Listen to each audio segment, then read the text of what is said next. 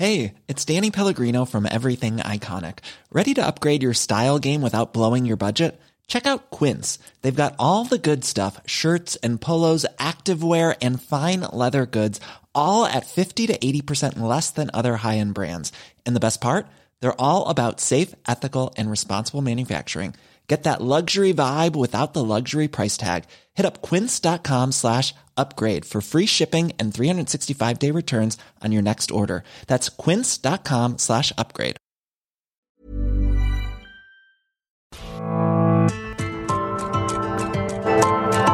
Heraldo Media Group presenta Me lo dijo Adela con Adela Micha.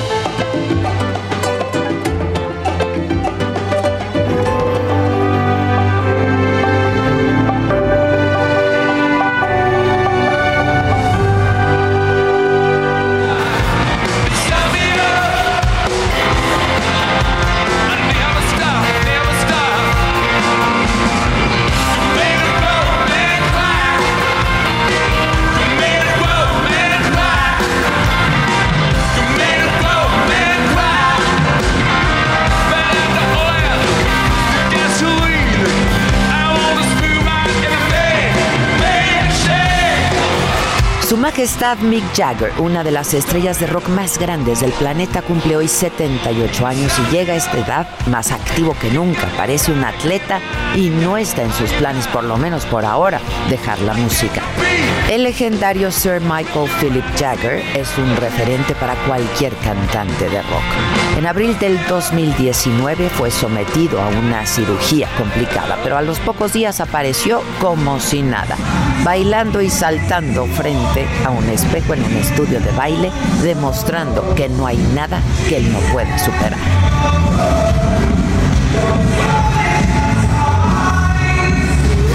Su buena forma física no es solo cuestión de genética. Ha contado que diario realiza una rutina que incluye pilates, yoga, ballet, además de que se sube a su caminadora para completar entre caminata y corriendo hasta 13 kilómetros diarios. Pesa 67 kilos, tiene 71 centímetros de cintura y mide 1,77. Sigue también un régimen alimenticio especial con comida orgánica, vitaminas y otros complementos alimenticios. Esto le permite recorrer los 19 kilómetros en cada concierto, entre correr, bailar y caminar en el escenario.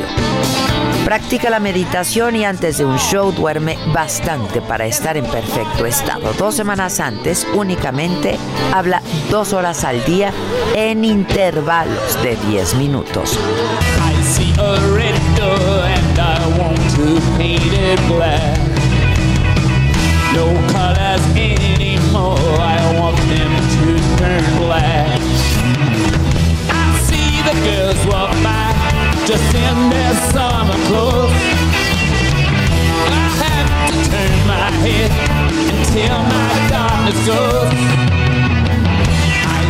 Bebe alcohol en ocasiones muy muy especiales. Atrás quedaron los años de escándalos, sexo, drogas y adicciones.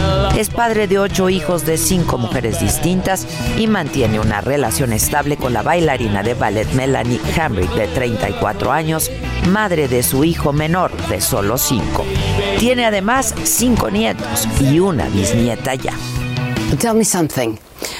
Mick Jagger, an icon. Mick Jagger, a sex symbol. Mick Jagger, a rock star.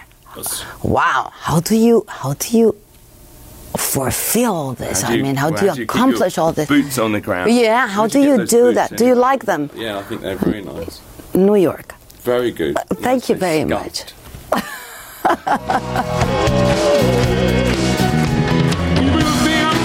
Parece un ser de otro planeta por su energía en el escenario y su inconfundible movimiento de caderas, mezcla del ballet clásico de Nureyev y de la potencia seductora de Tina Turner. De sus 78 años, casi 60 los ha pasado con los Rolling Stones, su emblemática banda con quien dio su primer concierto en 1962 y que fundó con su casi hermano Keith Richards, a quien conoce desde que tenían cuatro años de edad.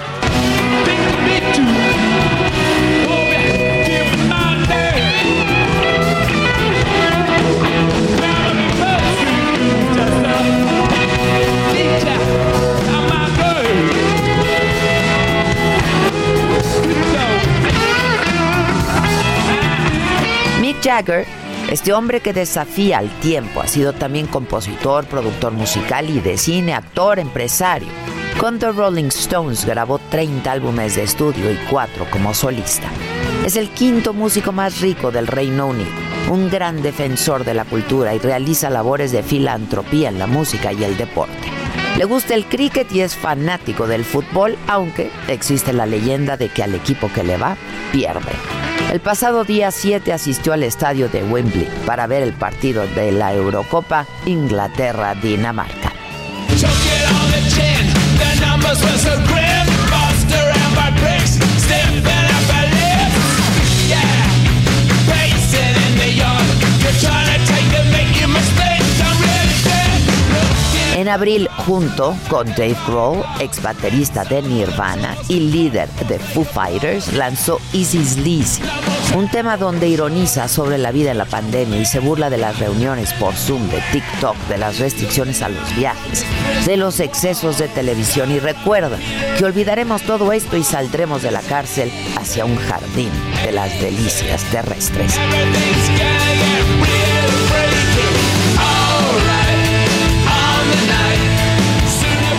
Tiene todos los reconocimientos a su música y su talento. Ha vivido al límite y afortunadamente no cumplió su promesa de retirarse a los 33, porque era el momento en que un hombre tiene que dedicarse a otras cosas. No quiero ser una estrella de rock durante toda mi vida, esto es lo que alguna vez dijo, pero lo es. Larga vida este seductor que hace 26 años aseguró que prefería estar muerto a cantar Satisfaction cuando cumpliera 45. Pero todo indica que lo seguirá haciendo. Seguirá cantando Satisfaction a los 78.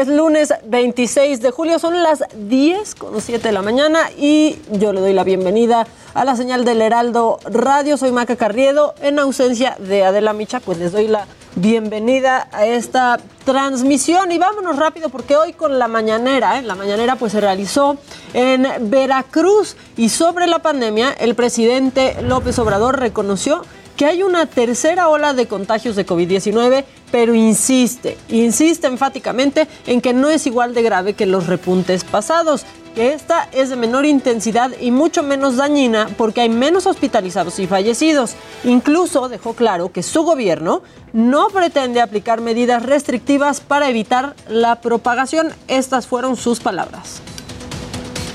No vamos este, a tomar ninguna decisión de cierre. Eh, ya eh, sabemos cuidarnos todos. Fue mucha la información que hemos recibido. Además, yo desde el principio he dicho de que somos mayores de edad, de que tenemos que cuidarnos. Y en materia de seguridad, el presidente López Obrador calificó como una situación especial la violencia en Zacatecas y Sonora. Informó que el fin de semana se registraron 236 homicidios dolosos, 44% de ellos concentrados en cinco estados del país, Guanajuato, Michoacán, Jalisco, Estado de México y Zacatecas. Además, aprovechó para anunciar nuevos planes para enfrentar la inseguridad que hay en nuestro país. Quiero aprovechar para informar que se tuvo un acuerdo para aumentar el presupuesto de la Guardia Nacional en 50 mil millones de pesos. Vamos a incrementar el número de elementos para la Guardia Nacional, desde luego formados, capacitados. Y sobre la inseguridad en Guanajuato, el presidente volvió a recomendar al gobierno de Diego Sinué Rodríguez que renueve la fiscalía local y así apoyar el trabajo que hace la Guardia Nacional para enfrentar a la delincuencia organizada. Sí puedo hacer recomendaciones. Si no eh, las toman en cuenta, pues eso ya es otro asunto, ¿no? Pero sí recomendar de que haya renovación porque no mejoran las cosas. Y tenemos Guardia Nacional y tenemos eh, elementos del ejército. Y sobre el tema de los ministros de la Suprema Corte que ganarían hasta 500 mil pesos mensuales, el presidente López Obrador no descartó presentar otra reforma al Poder Judicial para que se respete la ley de austeridad republicana. Incluso aseguró que la mayoría de ellos se amparó para estar al servicio del poder económico. Era y sigue siendo lamentablemente por esos amparos, una vergüenza que un ministro de la Corte gane 500 mil pesos mensuales, sumando todo, todas las prestaciones. Y también el presidente López Obrador habló de su propuesta de sustituir la organización de los estados americanos. Dijo que sería una decisión muy importante para tener una nueva relación más amena entre todos los países de América. Así lo dijo. Creo que hay que convencer y persuadir a las autoridades de Estados Unidos para que nos integremos con respeto a la soberanía de cada país. Y ahora pues vamos con mi compañero Francisco Nieto que está allá en Veracruz con más información sobre la mañanera. Adelante Paquito, buenos días, ¿cómo estás? ¿Qué tal, Maca? Muy buenos días. Te saludo desde el puerto de Veracruz, donde pues está concluyendo la gira del presidente López Obrador por esta entidad. Eh, y Maca, pues en esta mañanera que se realizó en el Museo Naval de la Marina, el presidente informó que el banderazo de Gas Bienestar, esta nueva empresa del Estado mexicano, se dará en la alcaldía de Iztapalapa. El inicio de operaciones de esta empresa que venderá cilindros de gas será en dos meses, por lo que ya se están haciendo todos los preparativos, ya se están consiguiendo los espacios, los cilindros, los camiones que van a repartir este gas y afirmó el presidente que se establecerá un precio máximo de venta para el gas doméstico ante el monopolio, dijo el presidente que hay de cinco empresas actualmente y bueno, eh, relató que de mala fe se intentó registrar el nombre, sin embargo legalmente ya se puede decir que se va a llamar eh, gas gas bienestar y bueno también aquí estuvo el secretario de Marina el almirante José Rafael Ojeda quien aseguró que la incidencia delictiva va a la baja en este estado aunque algunos de, delitos como el robo de transport, a transportistas, pues sigue siendo un gran problema en esta entidad. Explicó que en materia de homicidios dolosos el Estado ocupa el número 17 de las 232 de las 32 entidades federativas, por lo que también va a la baja y bueno, pues aquí también estuvo el, gobernador Cuitláhuac García quien apoyó, quien agradeció al presidente por el apoyo que está dando a la Federación por parte para eh, tratar el tema de la inseguridad. Y bueno, pues el presidente ya se regresa a la Ciudad de México, tiene reuniones más tarde y estará revisando el tema de salud a las 5 de la tarde en Palacio Nacional. Y bueno, pues ya concluyó esta gira por Veracruz Maca. Muchas gracias, Paquito, y buen regreso. Gracias, estamos pendientes. Gracias, que tengas un gran inicio de semana y ustedes que nos ven y nos escuchan, tomen nota porque los accesos a la plancha del Zócalo están cerrados por un evento que se realizará por los 500 años de la caída de Tenochtitlán y desde ese lugar está Daniel Magaña con la información. Hola Dani, buenos días. Si andas por ahí. Daniel. Magaña. Listo, ¿te tenemos? Así es, ¿qué tal? ¿Qué tal? Muy buenos días. Bueno, pues este momento, bueno, pues nos van a platicar de este evento que se está llevando a cabo aquí en la plancha del Zócalo de la ciudad, la Fundación Tenochtitlán. Eh, Norma nos va a platicar un poquito de, eh, pues, eh, qué de alguna manera, cómo se va a desarrollar esta actividad y por qué el día de hoy. Muy buenos días. Hola, buenos días a todos. Eh, pues todos son bienvenidos a esta celebración porque es de todos los mexicanos. Estamos celebrando el 696 aniversario de la fundación de la México Tenochtitlan. Esta celebración la hacemos año con año. Somos el colectivo Tenochtitlan Vive. Somos un grupo de, de- cultura, de cultura antigua y vamos a celebrarlo con danza, con cantos y además algo bien importante que se da el día de hoy, que es el segundo, el segundo paso cenital, que es cuando el sol justamente se pone en el cenit y nos da directamente los rayos solares. Eso los abuelos lo plasmaron en las piedras. Entonces esa es medicina pura, por eso es tan importante para nosotros preservar esta, estas costumbres que desde hace muchos años los abuelos las vienen realizando. 625 años y a veces, a veces 696. 696 años y después, bueno, pues precisamente el día de hoy la principal de estas actividades será a mediodía, A las, a las a la 1.30 más o menos hay que empezarse a preparar, a salir a la calle para recibir ese hermoso regalo del sol, del. Tata Tonatiuh, en donde el rayo cae así directito en la mollera.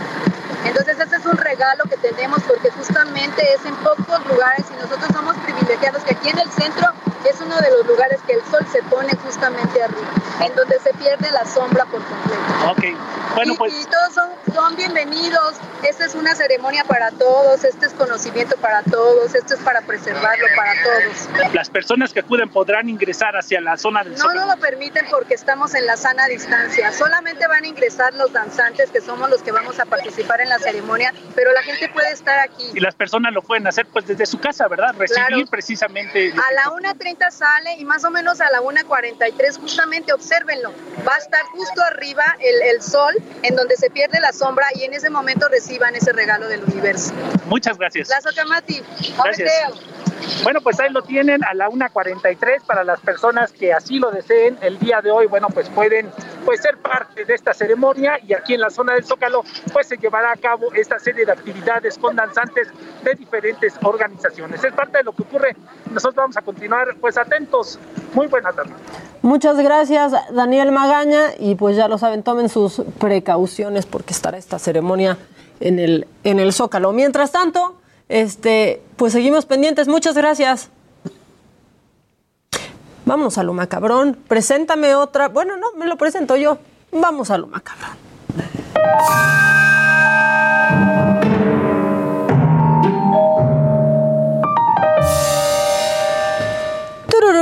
Vamos rápido a lo macabrón, porque a mí me gusta hacerlo macabrón ya que estamos también eh, al aire en la radio, para, pues, para que se arme más el desastre con la gente. Y seguramente ustedes vieron en redes, en distintos medios, pues que captaron a dos policías pues teniendo relaciones sexuales. Esto sucedió a bordo de una patrulla en Ecatepec. Ya fueron cesados. ¿Y qué pasó? Bueno, pues un hombre grabó el video mientras se iba acercando a una patrulla, a una pick-up que se veía a lo lejos con las puertas. ah, pues estaban las puertas abiertas, la verdad es que no cerraron ni siquiera, no es como que se fueron ni a la batea para estar más cómodos. Evidentemente se hizo, se hizo viral y pues han sido cesados. Ahí estaban entre, entre la maleza. Yo, yo dije, ¿cómo no les dio miedo? Estaban en Ecatepec, ¿no? Y- pero aparte ellos son los que tendrían que estar cuidando. Era un operativo muy picoso. Fue un operativo muy picoso, dice ¿Viste las portadas, Luis G.I.G.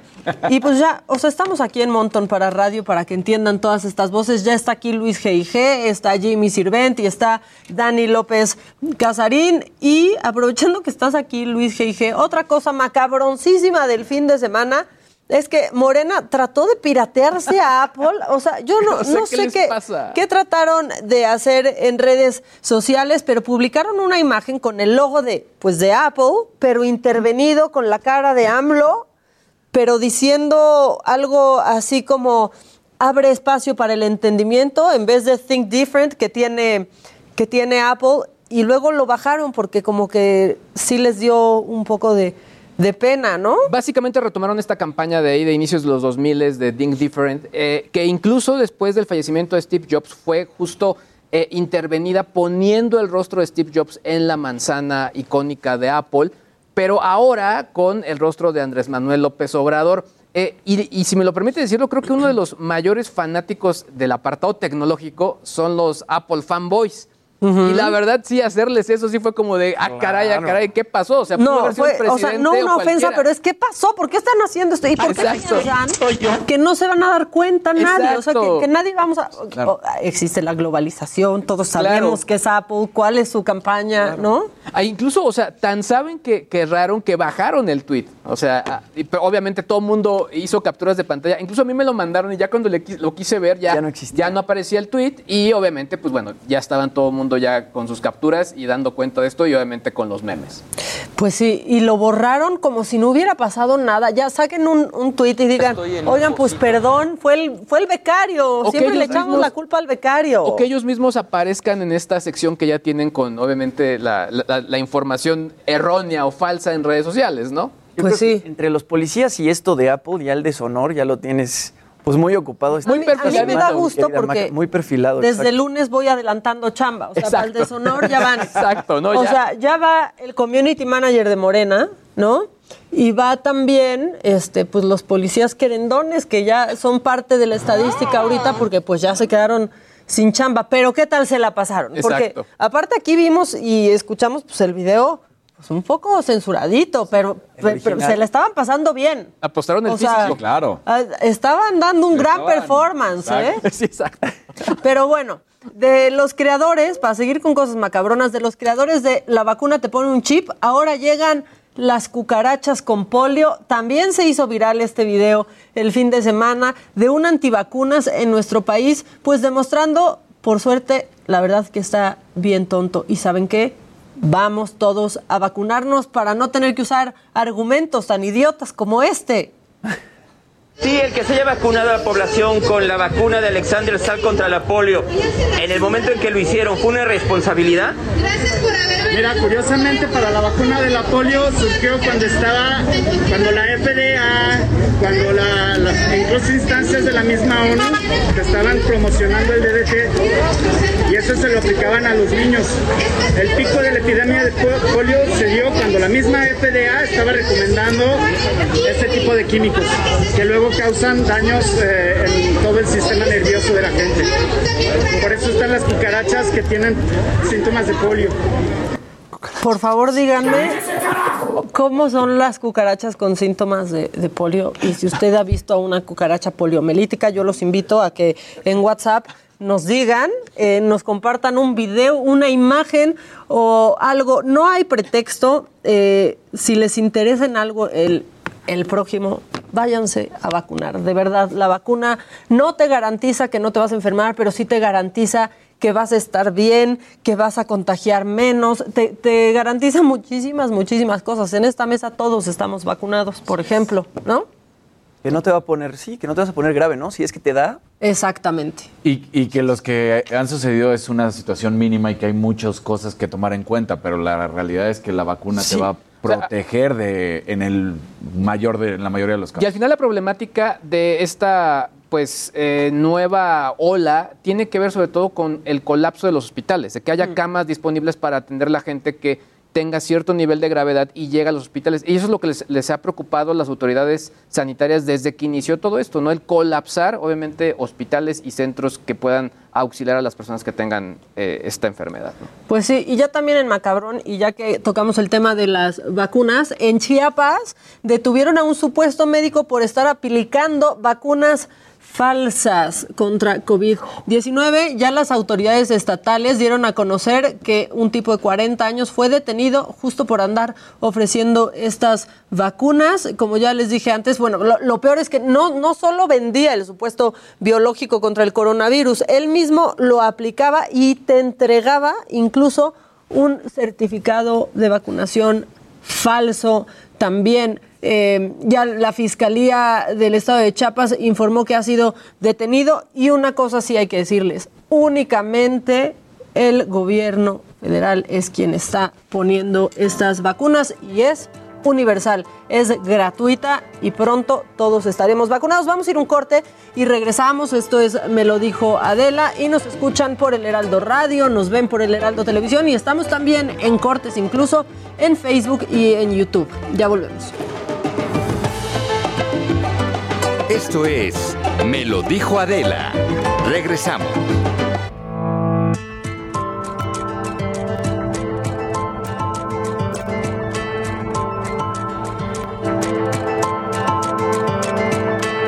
Continuamos en Me lo dijo Adela.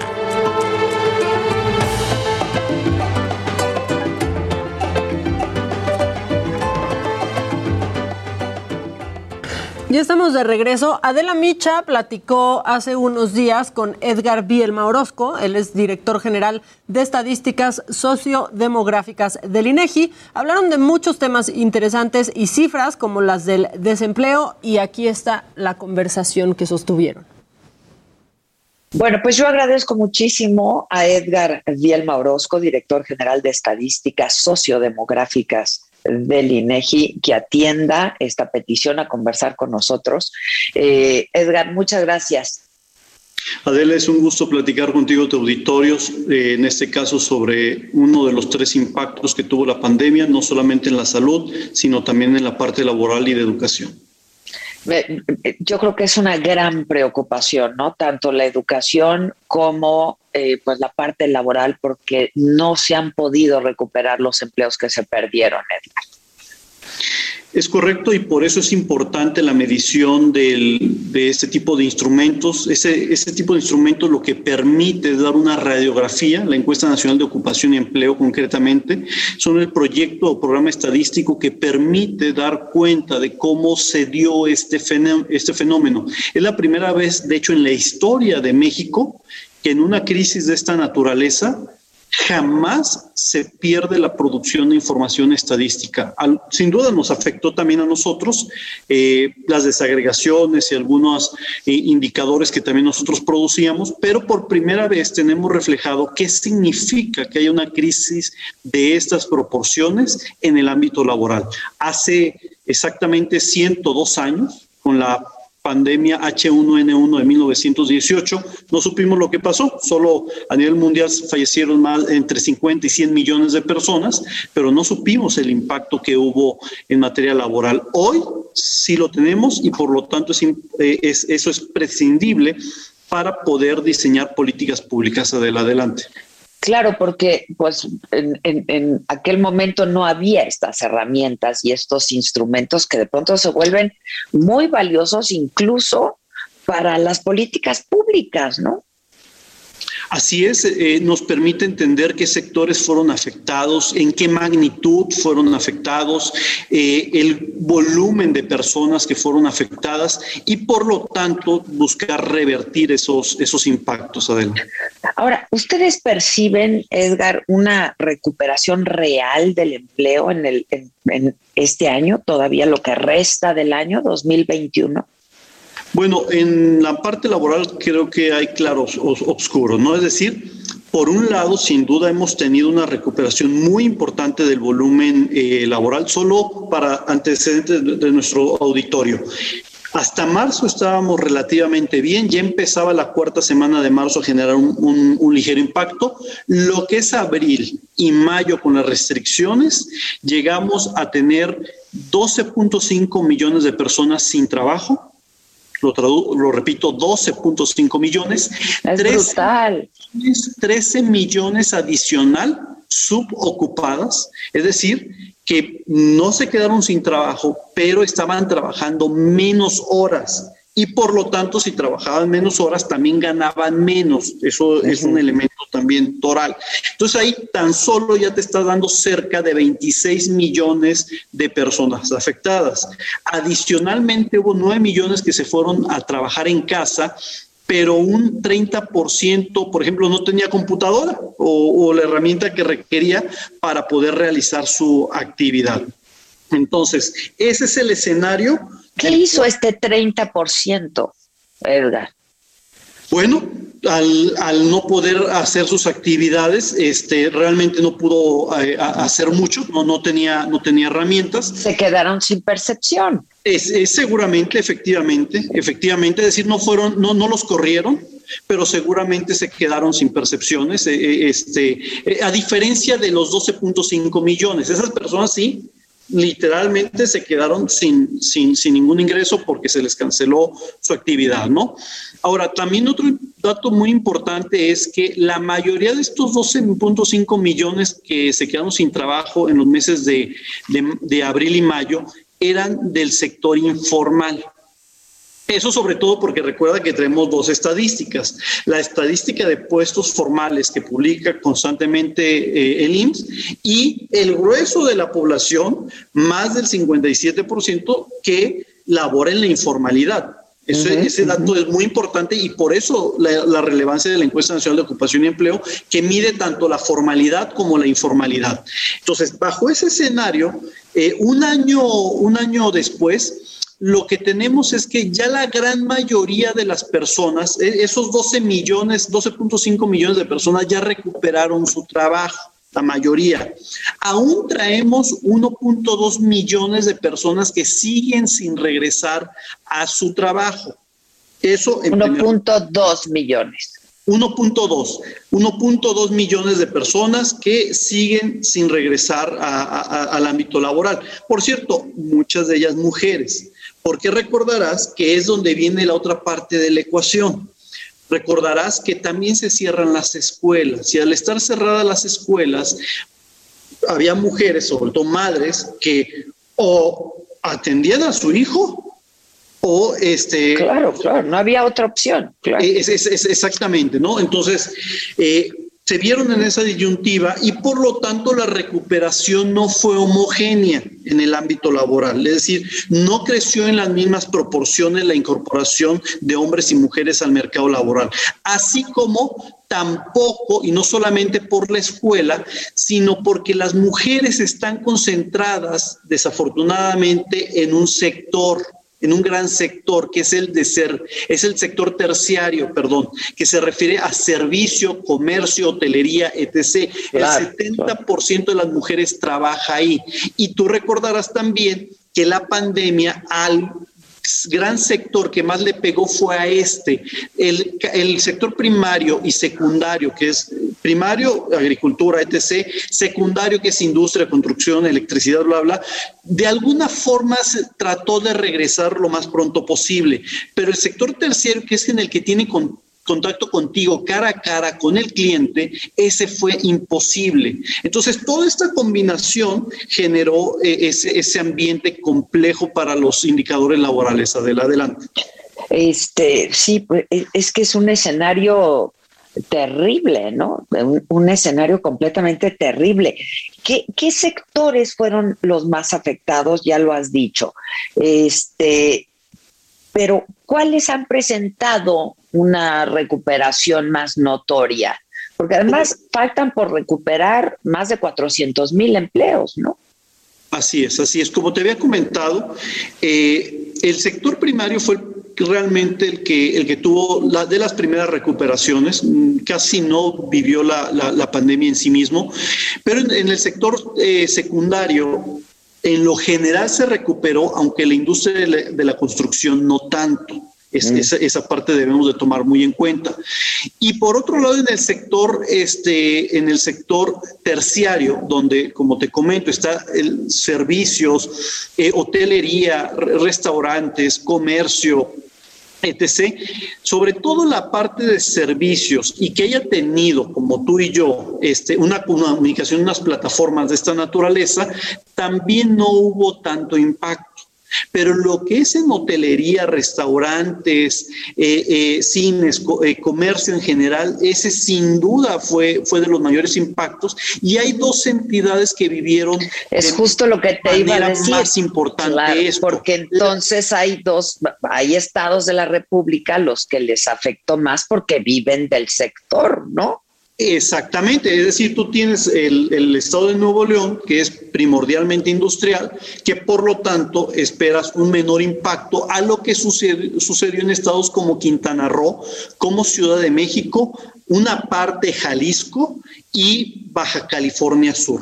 Eso es muy, muy importante. Y todos, todos, porque todo, en todo el país hay, hay el sector servicios. Pero digamos Pero que, sobre los todo.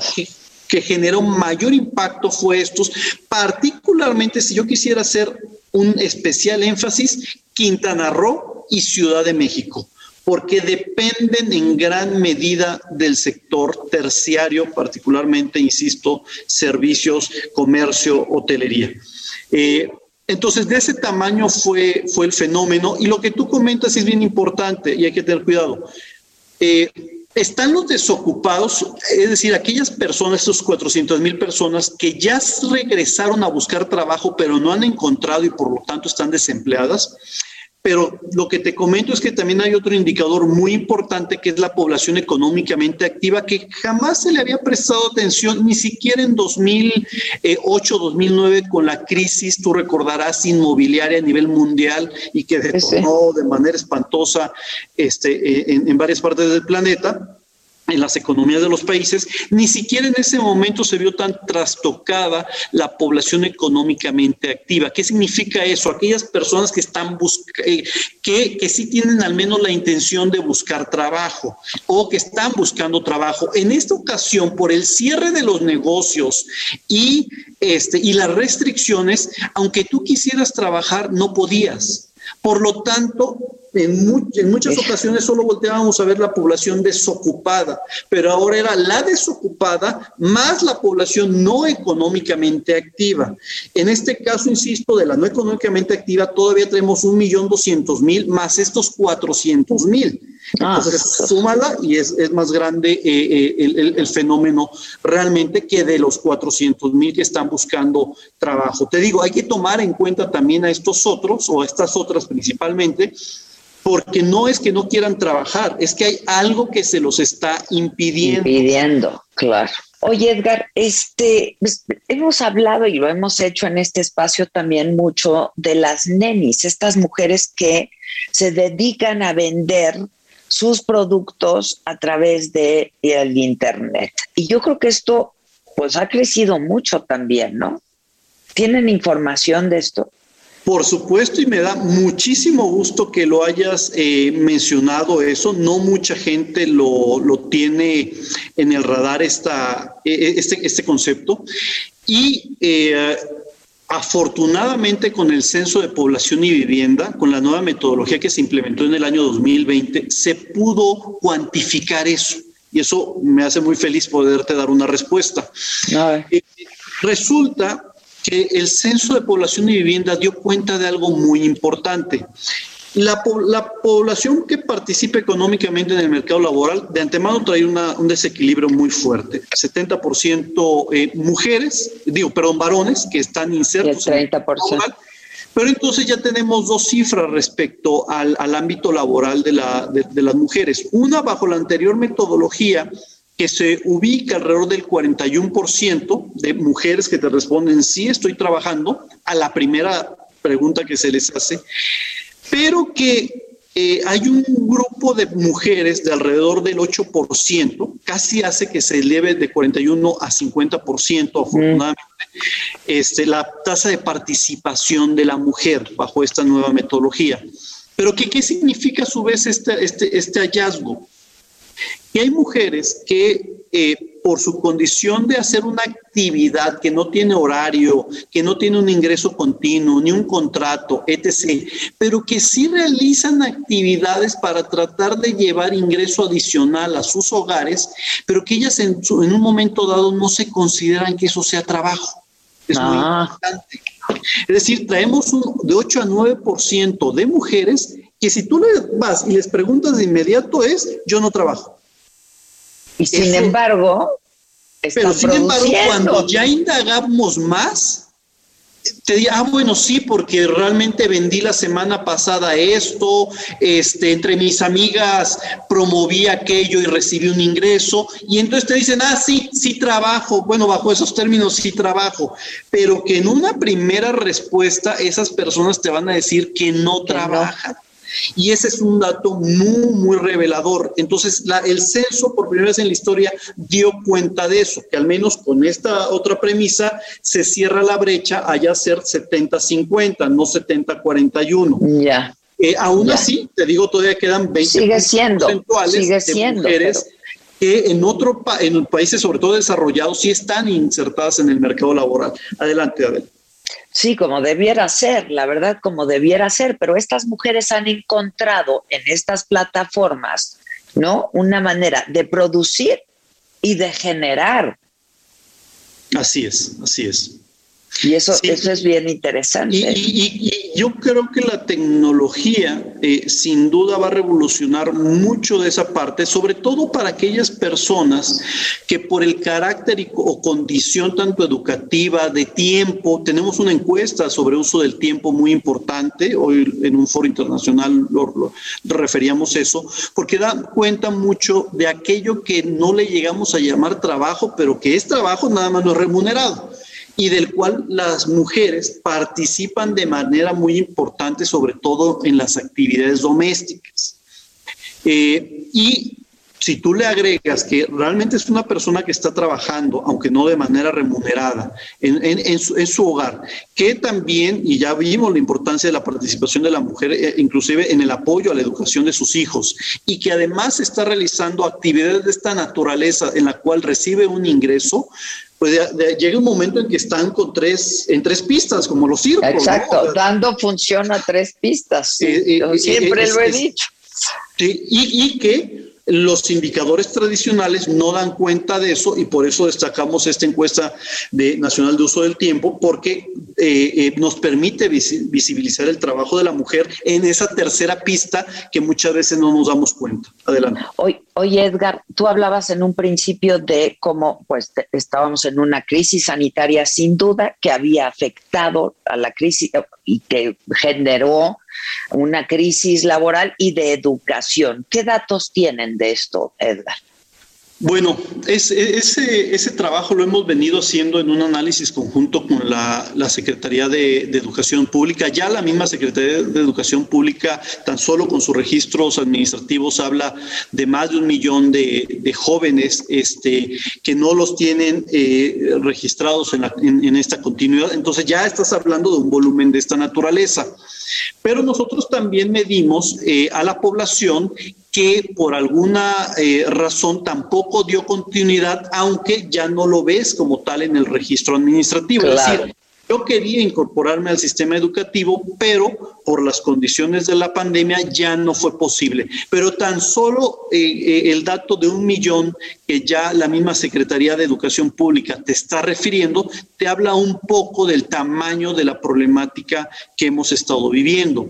Si le agregas, que por cierto también la próxima semana ya damos cuenta de ya el volumen final de fallecidos eh, en, en 2020, con, ya algunos preliminares que hemos venido trabajando en coordinación con la Secretaría de Salud del Instituto Nacional de Salud Pública y eh, el, RENAPO, el Registro Nacional de Población. De población. Pues, eh, eh, pues de pronto ya tenemos más de 450 o alrededor de 450 mil personas, digo alrededor porque daremos la cifra definitiva la próxima semana, este, eh, que se le llama en exceso de mortalidad, es decir, un grupo de muertes que tú no tenías contemplada y que se está presentando por diversas causas. Y que además debemos de tener mucho cuidado en querer eh, decir que esta no y esta sí, la acepto, porque en el caso de la pandemia le pegó a los que casualmente padecen enfermedades al corazón, eh, eh, diabetes, entre otros, y que se pudieran difuminar algunas de esas muertes mm. eh, por la pandemia en ese tipo de, grupos poblacionales. Entonces hay que tener mucho cuidado. Lo único que sí referimos es, ya tenemos más de, de, 400 mil muertes, más de 450 mil muertes tan solo del año este, de- de- del año pasado y parte de lo que fue... Las este, referencias del año anterior, ¿no? Las Exactamente. referencias del año anterior. Exactamente. Y también, por cierto, en el mes de agosto, que ya lo tenemos a la puerta, también daremos una cifra adelantada de lo que fue el primer trimestre de 2021. Esto con la finalidad de que vayamos dimensionando de qué tamaño es el fenómeno que ¿Nos puedes adelantar algo de esta encuesta, algún preliminar, Edgar? No, esa encuesta es un registro administrativo. Eh, perdón, un Somos registro, perdón. certificados como tal de, de, de, de defunción. De defunción, claro. eh, que, que tenemos eh, eh, en el país. Y eso es precisamente lo que, lo que te comento, eh, ya, con, ya con un estudio que tenemos de exceso de, de mortalidad, de lo que permite permitimos ir viendo eh, el tamaño de la, de, la, de la problemática y este en un año de, de- de referencia que ha generado más de 400 mil muertes, Adel. Te preguntaba yo, Edgar, sobre esta encuesta LGBT más para la segunda mitad del año la tiene, ¿no? Sí, exactamente. De hecho, ya estamos a unas semanas de, recolectar la información. Va a durar del, del mes de agosto hasta la primera quincena de enero. Es un periodo muy amplio en el que vamos a recorrer más de 50 mil viviendas a lo largo del territorio nacional. Es decir, es una encuesta muy grande para además tener indicadores a nivel subnacional. Es un fenómeno que tú no debes de medir solo dar un dato nacional. Eso es una parte fundamental. Porque lo que nos ha dado cuenta las encuestas es de que en un país tan heterogéneo, y ya lo veíamos con la encuesta de discriminación que realizamos junto con el CONAPRED la Comisión Nacional de Derechos Humanos, y que por cierto, ahora hemos venido también trabajando con ellos y ellas, este, eh, vemos que la discriminación tan solo esa, eh, del sur al norte es muy variada, es, es es un espectro muy importante de, de diversidad que hay en nuestro país, Sí. tan solo en esa temática. Por lo tanto, hacer una encuesta solo para dar un dato nacional no era lo más correcto. También por eso tuvimos que trabajar y prepararnos. Mm, Pudimos haberlo resuelto con una encuesta muy pequeñita, pero la intención del INEGI era dar cuenta de un estudio a profundidad de esta temática. Entidad por entidad. Entidad por entidad federativa, exactamente, de tal forma que veamos cómo lo vive la población de Oaxaca, cómo lo vive la población de Tamaulipas, de Baja California o la de Quintana Roo. Es decir, en este mosaico de de diversidad, cómo cada región, cada cultura está viviendo este fenómeno.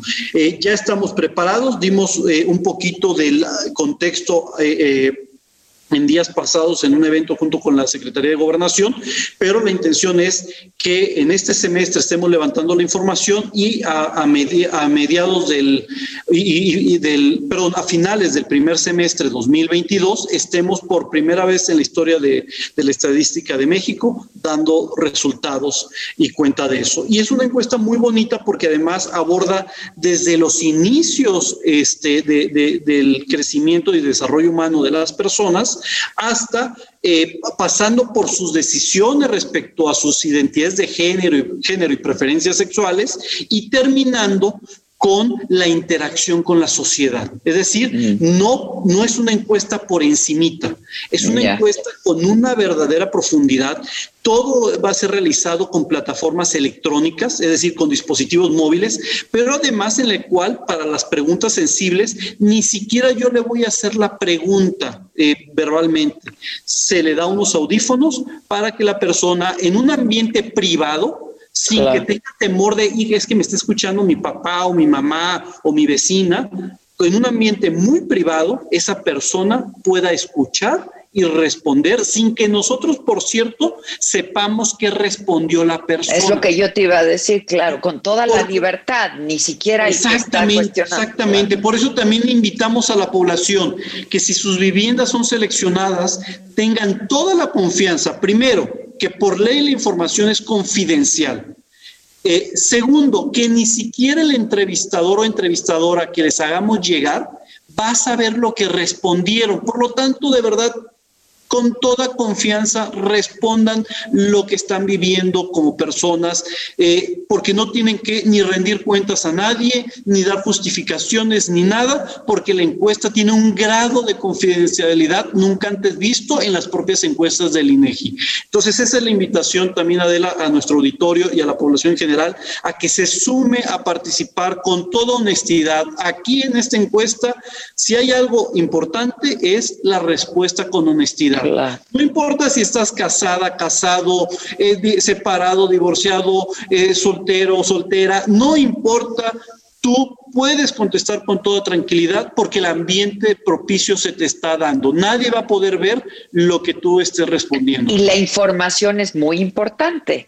Así es, así es. Y sin duda, la calidad, yo siempre he dicho que nosotros hacemos el mayor esfuerzo matemático, tecnológico, porque los instrumentos sean precisos, pero la cereza del pastel lo da la ciudadanía contestando con honestidad, con precisión, precisamente para que la estadística de nuestro país sea de alta calidad.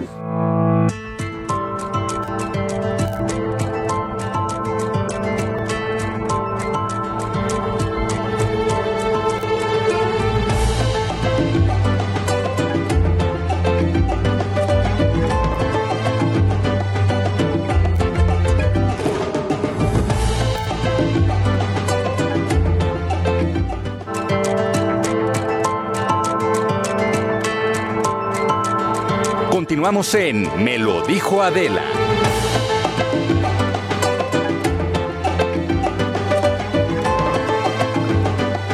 Ya estamos de regreso y yo estoy muy contenta porque ya tengo vía Zoom a un querido amigo que es Beto Tavira y que quiere platicar con nosotros porque está lanzando su podcast que es Dinastías de Poder. Beto Tavira, hola. Hola Maca y a todos los miembros que están en el estudio. Aquí está el Dani López Casarín, Jimmy Sirvent y Luis Geige. Cuéntanos porque ya le entraste tú también a los podcasts. Pues ya salí del closet, Maca, ya hasta me había tardado un poquito. solo de ese, solo de ese te tardaste. No, solo de ese me faltaba, desde luego, porque al final me subí al tren de la industria del podcast eh, con una audioserie titulada Dinastías del Poder, la cual ya se transmite por podimo.com, diagonal latam, diagonal Beto Tavira. Y en esta audioserie, Dinastías del Poder, vamos a ver en nueve episodios eh, cómo se conforma el sistema dinástico mexicano, las distintas familias políticas de nuestra célebre pues de nuestra célebre clase política mexicana, pero también para hacerlo más picoso y atractivo, pues le metimos el ingrediente básicamente de las relaciones de amor que han tenido tanto los políticos y sus herederos con integrantes del mundo del espectáculo, actrices, cantantes, ya ven que eso casi no se da. Entonces nos dio para nueve episodios en esta primera temporada que ya pueden escuchar y desde luego pues comenzamos con lo más taquillero que tenemos, que son los Salinas, y vamos a poder escuchar no en uno, sino en dos episodios, pues este romance de Emiliano Salinas con Ludwika Paleta, que desde luego también incluye el escandaloso y tenebroso caso de la secta de Nexio. Sí que no podía faltar, ¿no? Y aparte, o sea, sí estás arrancando fuertecito, ¿no? Al final del día, yo creo que aquí lo más interesante es que después de 20 años de trayectoria periodística, mi querida Maca, pues sí eché todas las carnes al asador y pues tengo grabaciones inéditas de entrevistas que acumulé durante todo este tiempo con Cecilia Ocelli, por ejemplo, la primera esposa de Carlos Salinas de Gortari, también con Angélica Regüera, o Rivera, como le queramos decir, en algún momento cuando era apenas novia de Enrique Peña Nieto, pues me concedió una entrevista y ahora estoy sacando estos audios que estaban en mis archivos personales y me parece muy relevante, ¿verdad? Ahora que está tan politizada y polarizada la sociedad, pues de pronto traer también estas historias de los árboles genealógicos de la dinastía mexicana. Tienes, tienes unos grandes archivos, ¿no, Beto? si no grandes, al menos bien picosos. Son así como dinamita disfrazada en casa, en cajas de chocolate, dice, dice Sabina Berman. Porque desde luego, pues es la primera vez que Cecilia Ochelli habla sobre cómo se vivió el asesinato del candidato del PRI a la presidencia de México, Luis Donaldo Colosio. También habla de justo esta parte de cómo ella trabajaba y qué función tenía dentro del grupo de autoayuda en ese entonces llamado ESP y que ahora todo el mundo conocemos como la secta Nexium. Y pues ya, la joya de la corona, que sí les voy a dar un avance, es que tú me conoces, Maca, yo no tengo filtros. Y al No. final de mi conversación te pregunté, ¿tuvo o no una relación fuera del matrimonio Carlos Salinas de Gortari con Adela Noriega? No, no, Beto, porque aparte eh, eso es como una de las más grandes leyendas urbanas de nuestro país. Y lo interesante es que sí contesta, fíjate. Sí me contesta. No, eh, eso, eso en qué capítulo lo, lo vamos a escuchar, disculpa.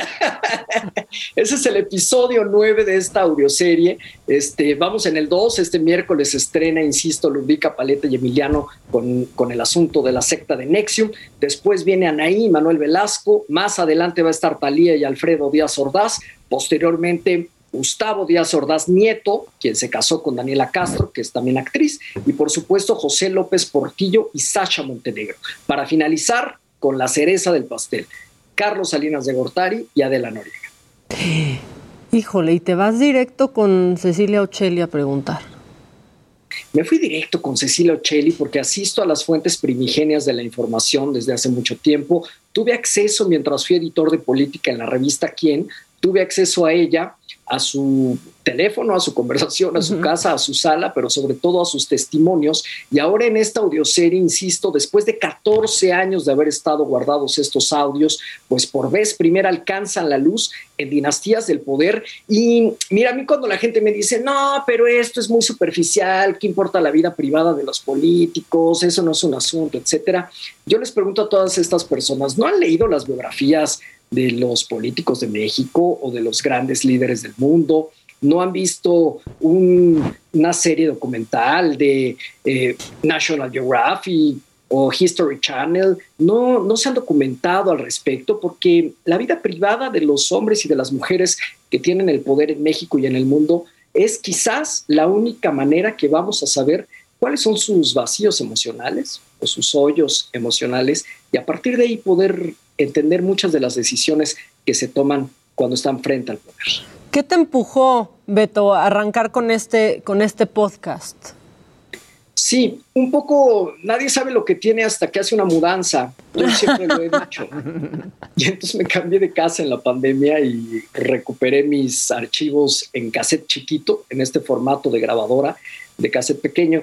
Y, y cuando empecé a ver la lista de lo que tenía, dije, oye, esto es solo molido, ¿verdad? Y al mismo tiempo, otro amigo que además también le decimos Maca, pero es Mauricio Cabrera, eh, me dijo, oye, ya tienes que salir al mundo del podcast, te estás tardando, ya vas tarde, en Estados Unidos es una industria muy bollante, al parecer lo haces bien. Y entonces me fui Al así, parecer asomando. sí, Beto. Yo creo que tienes futuro. me fui asomando poco a poco fuera del closet hasta que finalmente debuté con Dinastías del Poder. Estimado Beto, ¿cómo estás? Luis G.I.G. ¿Cómo estás, mi Luis? Qué gusto saludarte. El gusto es mío. Yo recuerdo todavía cuando, cuando me decías, yo soy el divo de lo más altas. O sea, yo, yo llego y, y- y que me den las entrevistas. Pero justo digamos, te, te he leído, obviamente eres un gran eh, contador de historias, pero ¿hay algún formato que te falta explorar? Pues fíjate que mm, el formato audiovisual, en tanto documentales, audiovisuales, es uno que todavía no he tenido como que una participación del todo. De pronto ayudo con guiones o con investigaciones o a veces me entrevistan, pero que yo produzca un documental todavía no y le traigo unas ganas, mi Luis. Oye, y de entrevistas, ¿quién, de estas grandes personalidades de- del mundo político, de las, obviamente, de la gente que le interesa a, los mexicanos, quién te falta por entrevistar? ¿Con quién te has quedado con ganas? Pues em, con muchos, con muchos. La verdad es que tampoco he podido entrevistar a todos y los, las ganas las traigo con los muertos, con los vivos. Puede que se me quiten en el paso del tiempo. Ahora, recordemos que estas monarquías mexicanas, que son la clase política mexicana, pues desde luego que tienen su fecha de caducidad muy próxima. Claro. O les dura tres años la monarquía y, o seis, ¿verdad? Entonces, es muy rápido, esto es muy constante y los que son príncipes y princesas ahorita dejan de serlo a la siguiente elección. Entonces, espero que me apresure con los que les traigo ganas. Pues sí, apúrate. Oye, a ver, entonces, a partir de hoy, ¿cómo va a estar? Nos los vas a estar chiquiteando, ¿verdad? Sí, es un capítulo cada semana, cada miércoles se estrena un nuevo episodio. Este próximo miércoles es el episodio número 2, Emiliano Salinas y Lubrica Paleta. El episodio se titula La saga, no, la secta que marcó a una saga. Así se titula. Y posteriormente ya vienen Anaí, posteriormente vienen los Peña, posteriormente vienen los de Azordaz. Un episodio cada miércoles se estrena por podimo.com, diagonal latam, diagonal Beto Tavira, porque ahí entran directito al, al asunto, ¿verdad? A la historia de México contada a través de estas historias de amor. Uy, pues va a estar, va a estar bueno. Por favor, dinos otra vez, porque aquí ya, o sea, yo ya, ya recibí un mensaje en nuestro WhatsApp que dice así: a mí sí me interesa la vida de los políticos por puro chisme, donde lo oigo lo veo. Entonces otra vez y que aparece aquí en pantalla, por favor también, pues, Por pues el link chisme, porque por está largo. A ver, Podimo. Es- está, está largo, pero está sabroso, Maca. Está interesante, está, está jugosa la No información. empieces, Beto Tavira. ¿no? Cálmate, Cosas, Beto, ¿eh? cálmate. Cálmate, por favor. Ahí les va nuevamente, podimo.com, diagonal Latam de Latinoamérica, diagonal Beto Tavira. Nueve episodios, primera temporada, ya arrancamos, vamos con todo, toda la carne al asador, audios inéditos, etcétera. Oye, y pues esta mudanza fue grande, o sea, va a dar para más de una temporada, supongo. Desde luego, a mí, a mí me, me interesa mucho también contar otro tipo de dinastías, las económicas o las de los empresarios también terminan emparentadas de alguna manera con la clase política mexicana en el ámbito de la cultura, etcétera. Por ejemplo, aquí hay un dato bien interesante en Dinastías del Poder y es que la segunda esposa de Carlos Salinas de Gortari, Ana Paula Gerard Rivero, la mamá de Ana Paula, era hija a su vez de una Azcárraga. Por lo tanto, eh, Ana Paula está emparentada con Emilio Azcárragayán, actual eh, presidente de Grupo Televisa. Oye, Beto, ¿los influencers llegarán ya a este, a este nivel de, pues, de dinastía? Dicen acá que es como, como The Crown mexicano. Sí, sí, sí, sí. Totalmente Híjole. de acuerdo, Luis. Al final del día se ha tenido que actualizar esta, yo le llamo esta fórmula en la cual se juntan, se fusionan lo más popular de las redes sociales con lo más popular, y ni modo es lo que hay, de la clase política, y al final del día cuando se juntan estas dos ecuaciones, pues el resultado termina siendo sumamente apetitoso en las elecciones y con un caudal de votos que ya lo estamos viendo, por ejemplo, en el gobierno de Nuevo León. Exacto. Oye, pues la verdad es que está, está muy bueno. Puedes hacer, híjole, millones de temporadas con lo que tienes. Yo, yo tendría un poquito de miedo. Este, si, no estoy, si no estuviera de este lado. Este, por, ¿Ya tienes abogados listos o qué? Sí, sí, sí, sí, tuvieron que, porque mira, yo a veces con el- la cosa del chiste y del humor, porque también es mi estilo y el cual van a encontrar en las narraciones, de pronto me rebasa, ¿verdad? Y hay cosas que no comprendo y dos filtros de abogados es de, de esto no se puede hacer chistes, aquí te van a criticar, bájale dos rayitas, esto sí es ilegal, retíralo por completo del capítulo. Así que lo que ustedes encuentran, desde luego, está apegado a las fuentes primigenias, a grabaciones de mi archivo particular, en el cual yo además tengo los derechos, a libros, muchas referencias a libros de colegas, historiadores, investigadores que han hecho investigación al respecto de estas familias y que desde luego les damos todos los créditos en esta narración. Así que todo está fundamentado y desde luego todo tiene rigor periodístico. Pues muy bien, qué bueno que está listo, qué bueno que los abogados están listos, que tú tienes ese gran archivo y que aparte tienes ese gran don de que la gente siempre te quiere contar. O sea, no, no saben a quién se lo suelta, pero siempre te quieren contar todo, Beto. Sí, es algo bien interesante. Fíjate que alguna vez una, una persona que sabe de energías un poco extrasensoriales me vio y me dijo, tú en tu otra vida o fuiste sacerdote o fuiste psicólogo, porque invariablemente alguien llega y a veces me cuentan de más y yo digo, no, por favor, yo soy periodista y soy periodista 24/7. Entonces trato de, pues, sí, dar el charolazo nomás para que se limiten, pero no, no, no. Ahora, también yo ya un poquito como la chapoy, ya valgo más por lo que callo, ¿eh, mi Maca? Sí, ¿verdad? Porque también yo creo que ya llegas a un punto en que dices, ¿para qué? ¿No? Me la ahorro, ¿qué necesidad? ¿O qué? Sobre todo porque no cruzo cuatro pilares fundamentales, que es eh, no publico temas de drogas y de alcohol, de ningún personaje del, del ámbito público, tampoco el asuntito de las infidelidades y pues, mucho menos descloseto a alguien que no ha hecho pública su orientación sexual. Entonces, yo ya con esas cositas me voy a dormir muy tranquilo, pero de eso sí, sí que hay información. Oye, pero y tú tienes tu propio CISEN, ¿no? O sea, Cuna de Grillo sí es un referente. Exacto. Ahora tan de moda Pegasus, pues sí, claro, sí, mi CISEN, nada más que mi CISEN tiene unas siglas medio raras, porque las siglas de mi CISEN es comadres que investigan sobre la élite nacional. Las comadres llegan, oye, me encontré en el avión a yo no sé quién, oye, ya viste que trae no sé qué bolsa, no sé qué candidata, oye, ya viste que se casó, que se divorció, etcétera.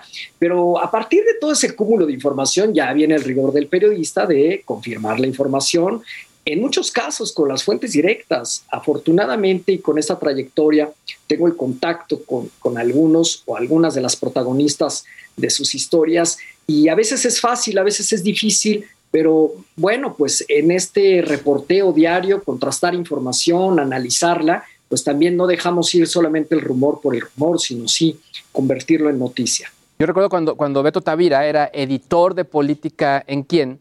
Y para Beto, por ejemplo, el, no sé, las tomas de, posicio- de posesión en, en México eran como los Oscar. O sea, iba Beto a cubrir cómo iban vestidas, incluso, bueno, las esposas, eh, si tenían eh, tal vestido, tal bolsa, etcétera. Y obviamente también eh, era como la seriedad. Y para mí fue muy impresionante conocer a alguien que le daba tal seriedad a estas temáticas. Y obviamente Claro. lo que te ha llevado todo esto, Beto, y que te has vuel- vuelto un- una referencia vital para la gente que quiere conocer estos personajes. Totalmente de acuerdo, porque mira, también vamos dándonos cuenta que lo no dicho da más información que lo dicho. Cómo se viste la gente, los silencios que guarda, etcétera. Pues en personajes del ámbito público es más importante porque están tan adiestrados, están tan eh, capacitados para siempre el mismo discurso, siempre salirse por la tangente, siempre mentir, que a veces esas microexpresiones o la corbata que traen puesta o el sudorcito cuando haces eh, algunas preguntas difíciles, pues ya te confirma la nota. Entonces hay que también aprender a leer esos mensajes no verbales que desde luego con el paso del tiempo pues uno se va dando cuenta de, de dónde está la verdad o la mentira. Ahora, la verdad de lo que tú te aprovechas, Beto, es de que eres encantador y que no hay manera de enojarse contigo. O sea, y que puedes soltar unos bombazos y acaban hasta riéndose los protagonistas a veces, casi siempre, de esos bombazos. Y, Beto escribe como pocos, ¿eh? Tiene, tiene una, una pluma privilegiada. Estamos haciendo homenaje en vida a Beto Tavira, pero es que Ay, no, es, bueno, qué es en serio. Este, pues ya Muchas yo gracias. hoy me pongo, hoy me pongo al, al corriente porque ya van Hay- dos, ¿no? Hay muchos podcasts. Es- Exacto. Exactamente. Hay muchos podcasts que escuchar. Muchas gracias, Beto. Eres, eres lo máximo. ¿Quieres decir una vez más, por si no quedó claro, dónde se puede descargar este podcast? Por supuesto que sí, es súper fácil. Podimo.com, diagonal Latam, diagonal Beto Tavira. Y ahí, insisto, van a llegar, pero a ver, llegan a esto, pero también tienen acceso a otros audiolibros y a otros podcasts en español, en inglés. Podimo es una empresa danesa, así que si hablan danés, pues incluso hasta por ahí pueden acceder a contenidos así de este, de este estilo. Yo sí quiero presumir que Podimo, por ejemplo, fichó al expresidente de España, Felipe González, y él tiene su podcast también exclusivo para Podimo. O sea, hay gente de muy buen nivel, tengo que Pues sí. reconocerlo. Y, y tú ahí estás entre, entre esos. Muchas gracias, Beto. Y luego pues volvemos a platicar, ¿no? A ver qué aguas levantas con, con estos episodios. Sí, por supuesto que sí, encantado siempre, Maca. Les mando un abrazo, mi estimado Luis, y a todos los que se encuentran ahí en la mesa. Un Les mando abrazo, mucha suerte. Cuídate mucho, Beto. Vamos, Beto. Gracias. Cuídate Vale, mucho. Ahí está Beto Tavira con dinastías del poder. Está, Sí, sí. Claro, siempre es interesante y morboso. Este, bueno, ¿qué sigue? ¿El montón o qué? Ya estamos en el montón.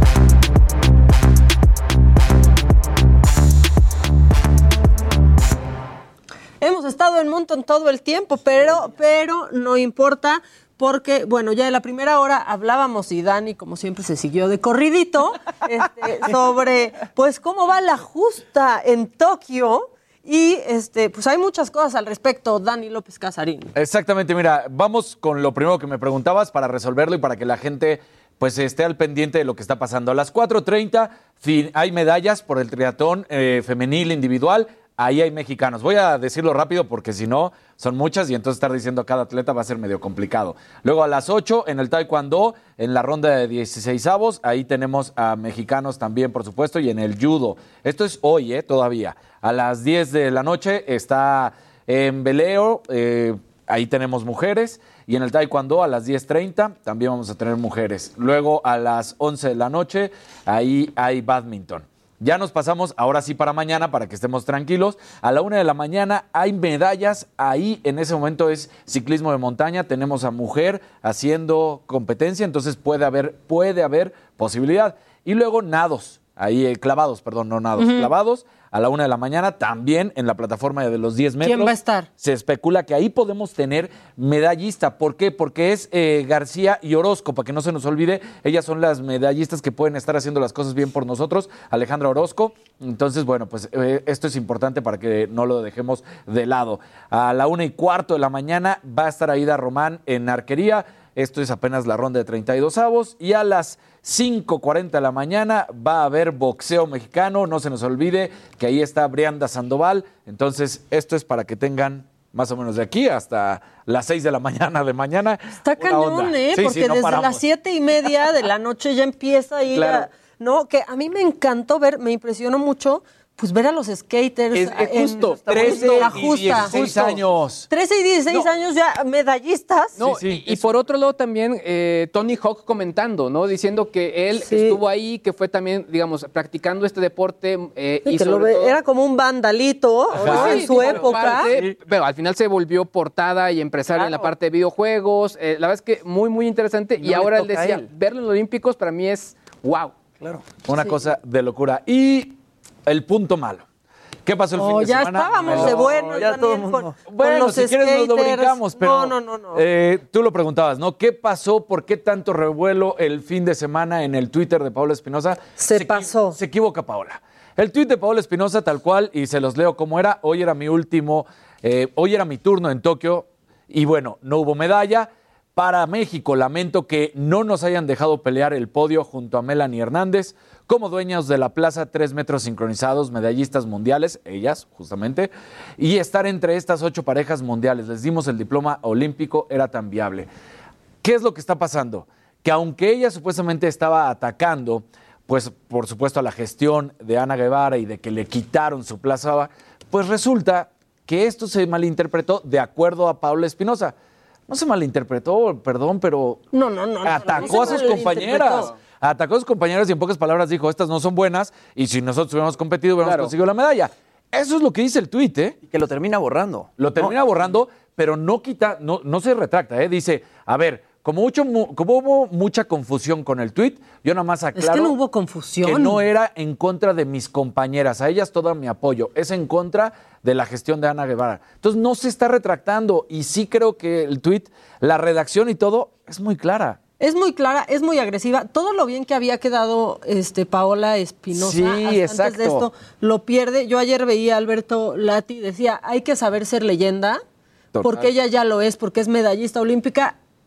Pero ayer, ah, bueno, en este caso antier, no lo supo, se, se vio ardida, se vio Claro. bajísima. No se fue vio el mal. momento. Las chavas hicieron una buena actuación. Exacto, Tuvieron, se creo en la que cuarta fueron- plaza, En cuarta cerca plaza. del- de O la sea, No fue medalla. el momento, no fue el lugar, no fue el tono, o sea, todo mal en, en, en Sí, lo era que como, hizo. ya déjalo ir. Ya déjalo. sí. Y luego en atletas, casos de la vida real también.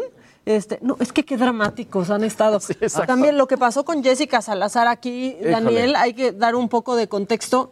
Total que aquí juntamos al de la federación y a Jessica Salazar. Exactamente. Mientras estaban, estábamos hablando, eh, Edgardo, ¿no? Sí, De la, de la Edgardo federación, Hernández, de la Federación de dice, Ciclismo Mexicana. Jessy, tu lugar está, está todo listo para que 23 y 24 vayas, te hagas las pruebas en la federación y puedas volar a puedas volar a Tokio y pues este fin de semana declinó, Declinó, llorando, muy afectada Jessica Salazar, no lo logramos, aquí no lo logramos. No lo logramos. Ella decía que no había tenido contacto, que gracias a Adela habíamos conseguido que se juntaran ellas, que porque no le hacían caso, que no la pelaban en pocas palabras, se consiguió todo el contacto con todas las personalidades necesarias. Estaba Carlos Padilla, estaba Edgar Hernández, estaba todo el mundo.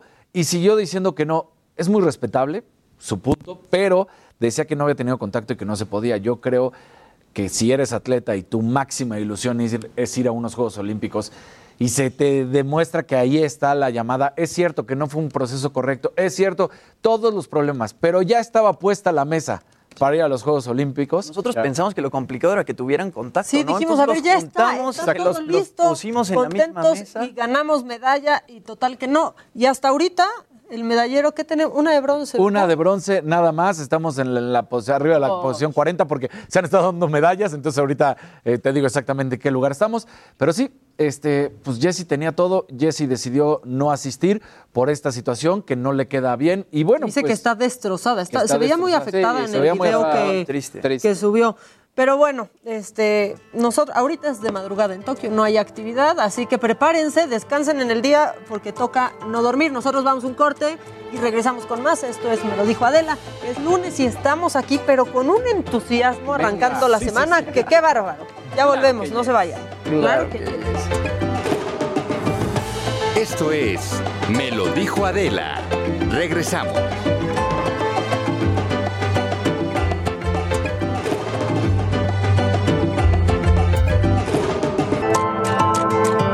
Continuamos en Me lo dijo Adela.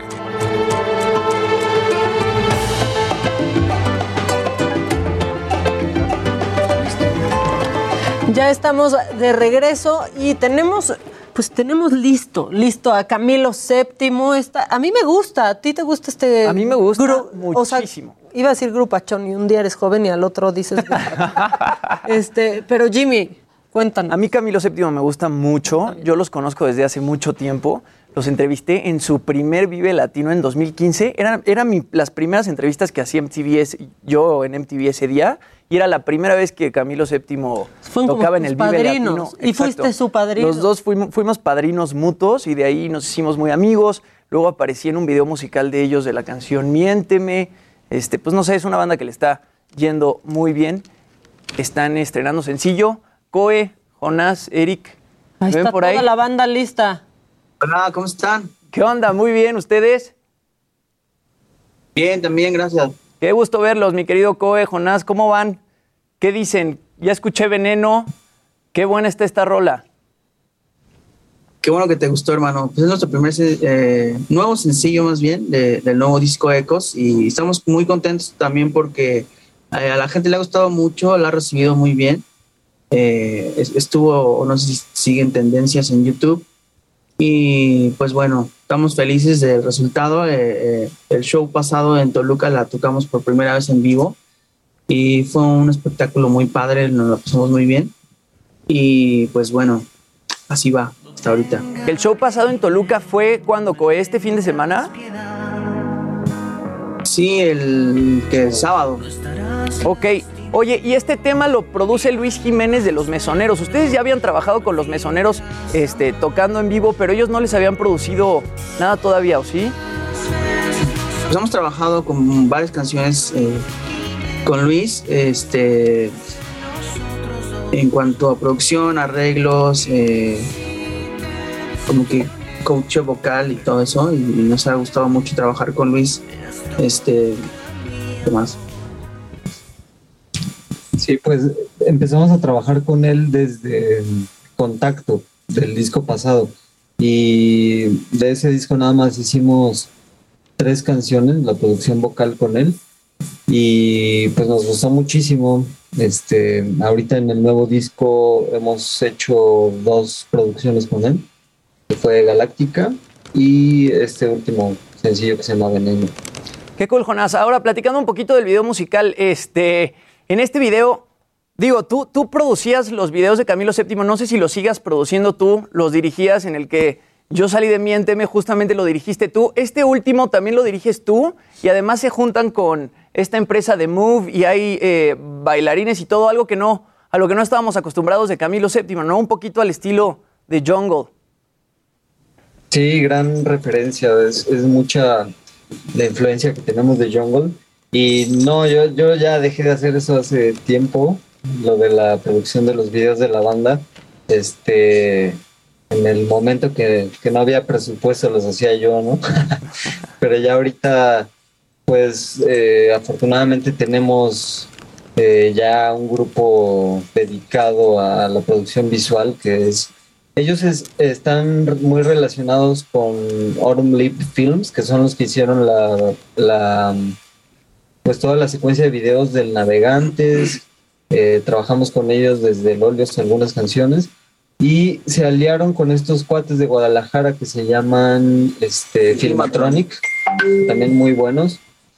Este, y ahorita este video ellos lo hicieron, Filmatronic, ahí en Guadalajara.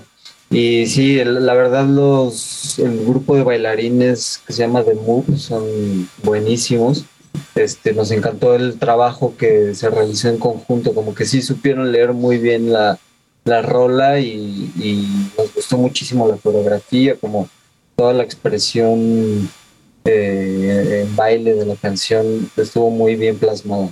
Oigan, y algo que no dijo Jimmy cuando los presentó es que saliste en un video de ellos, Jimmy, ¿sí dijiste? Sí, ahorita ya Ah, dije. tenemos las imágenes, Tenemos las Jimmy. imágenes. Porque qué, qué buen modelo se agarraron, ¿eh? A ver, a ver, echen algunas claro. imágenes, qué bárbaros. Oye, y de un rol. Jimmy. Jimmy enseñando el torso. Aquí viene más vestido, usualmente. Fueron, fueron dos, dos noches de locura, ¿verdad, mi Jimmy? Ahí en, Ándale. en de, ¿de dónde fue? De Santa Fe. Santa Fe. Estuvo buena la grabación de ese video. Además, Ya vimos que, o sea, sí la disfrutaste, beso y beso. yo, yo la pasé muy bien. Tú estabas muy metido en tu papel, Jimmy. O sea, y 100%. todavía cobró. Y estaba difícil ese papel, ¿eh? complicado. Fue beso de actuación, Jimmy. Fue beso ¿o de actuación, fue beso de actuación. Y aparte de esa canción, le fue increíble, mi querido Coy Jonás. Miénteme, es un, un rolononón. Sí, pues es como el hit más reconocido de la banda. Eh, ahí, gracias al buen amuleto que fue Jimmy. Qué bárbaro. Gracias a los besos que Jimmy le dio a la modelo. Oigan, pero fuimos a, molet- fueron- fuimos a moletos el, el uno del otro. En 2015, ustedes tocaban por primera vez en Vive Latino y yo hacía por primera vez entrevista en MTV en, en Vive Latino y ahí nos conocimos, ¿se acuerdan? Sí, este, justo estábamos recordando eso hace rato que, que pues cómo ha crecido la trayectoria de los dos, ¿no? Este, y justamente recuerdo que acabando esa entrevista, que fue la primera que dimos en el Vive Latino, que, que fue contigo, este, nos tomamos una foto que nos dijiste que también era tu primera entrevista, entonces ahí nos conocimos y buena amistad que se ha formado. Buena amistad. Qué chido. Oigan, y ahora hablando de los, de los conciertos, mi querido Jonás, ¿ya, ya está el disco hecho? Y, y por ahí leí que tienen planes de promocionarlo, pero quizás esperan hasta el año que entra. Y mientras tanto, sí van a hacer conciertos de reactivación. Sí, pues son conciertos que no están a su capacidad total, pero la verdad es que ya se agradece, ya era, se crea como una adicción al, al tocar en vivo, entonces ya, ya nos surgía este, sentir la energía de la gente de nuevo y pues la verdad han estado muy bien organizados y hay su- sus precauciones, hay sana distancia. Este, tuvimos uno ahí en el Foro Sol que excelente producción, o sea, como en, en cuanto a la, la distribución de las personas, como la salida muy bien organizada. Entonces creo que ya es una, una luz que, que se ve que, que podemos eh, ir regresando poco a poco a la normalidad y a los conciertos que es como una expresión energética humana que es muy diferente a, a- a todo lo que se vive en el día a día, ¿no? O sea, sí es una necesidad eh, esa energía que se crea en los conciertos. Entonces, eh, estamos felices porque la verdad nos ha ido muy bien. Ya llevamos como seis conciertos, eh, todos han sido sold out. Este, la gente como que estaba muy deseosa ya de, ir a los conciertos, entonces la energía eh, es, es muy buena en los conciertos. Pues sí, y ustedes yo creo que también ya estaban deseosísimos de poder dar un concierto después de tanto, ¿no? Sí, Porque a- a- además venían de hacer Auditorio Nacional en 2019, que para un artista mexicano hacer Auditorio Nacional es como, pues no sé, o sea, es, es de, de lo Es más lo grande más que puedes hacer en la Ciudad de México. Claro. Claro, bueno, y aparte fue como una, una- un sueño que teníamos también de, de chavos, ¿no? Que íbamos allá a conciertos de bandas que nos gustaban y pasábamos por ahí y en algún momento soñábamos con, con tocar ahí y, y cuando se realizó pues fue algo muy importante en nuestras carreras para, y para toda la gente también que nos sigue, pues escuchar el disco y los discos que hemos sacado en el Auditorio Nacional fue un día magnífico y que nunca vamos a olvidar. Oigan, están en su estudio, ¿verdad? Por lo Sí. que- es que ya vi los instrumentos ahí y entonces hay, hay rumor de que se van a echar este, pues el palomazo. Palomazo, ¿no? Pues, Venga, pues venga. que se arme para arrancar bien el lunes, ¿no? Aunque sea de lejitos. Sí, claro. Ya vamos van. a tocar el, el nuevo sencillo que se llama Veneno. Vamos a tocarlo, este, pues acústico, pero esperemos que les guste. Venga. Seguro que sí. Camilo VII es Veneno, es un nuevo sencillo. Están preparando ahí.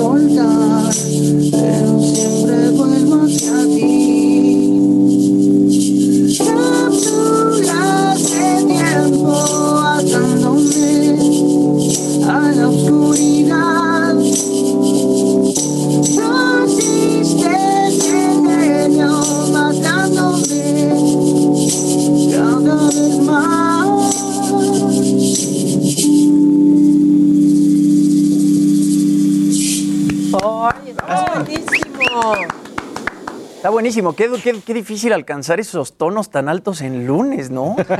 Y tan temprano, temprano, oigan, muy exacto. bien. Temprano. Muy bien. Bueno, ya está disponible en absolutamente todas las plataformas, ¿cierto? Listo, está en todas las plataformas, está eh, en Spotify, en YouTube, en todo. Y para que la compartan, para que la escuchen, la disfruten, bailen un ratito y lo pasen excelente. ¿Cuándo sale el disco, Coe? ¿Sabemos o no sabemos? ¿Van a lanzar otros sencillos y después se viene el disco? Sí, van, van a salir este un sencillo más que cuenta con una colaboración muy especial. Este, no, no podemos ¿Con decir quién, aún Jonás? quién. ¿Con quién? No, ¿Con ya, una ¿Con pista quién? o algo, Jonás. O sea, Jimmy y ustedes tienen una relación especial. Aquí estamos entre cuates. Sí, pues, sí. ¿Sí? Venga. No, déjalo, déjalo guardado. Sí, creo que lo tenemos que guardar, pero es una chica que ha participado en- con otras bandas del, del indie nacional. A lo mejor eso les da una pista. Y la verdad nos encantó como que la combinación de las voces de Joe con ella eh, se llevaron muy bien. Y esa canción sale en un mes y medio. Y ya de como tres semanas después sale el disco. Perfecto. ¿Y presentaciones ahorita dónde tienen? Vi que tienen algo en satélite. Sí, estás invitado, Jimmy, acá a nuestra... Al backstage. Nuestra élite. Este, va a ser un, va a estar bueno el show, es con banda Los Chinos y es en el gran recinto. Increíble. Pues muchas felicidades por el sencillo y felicidades por el video. Son unos fregones y estaremos esperando el disco. Nombre sí ya tiene.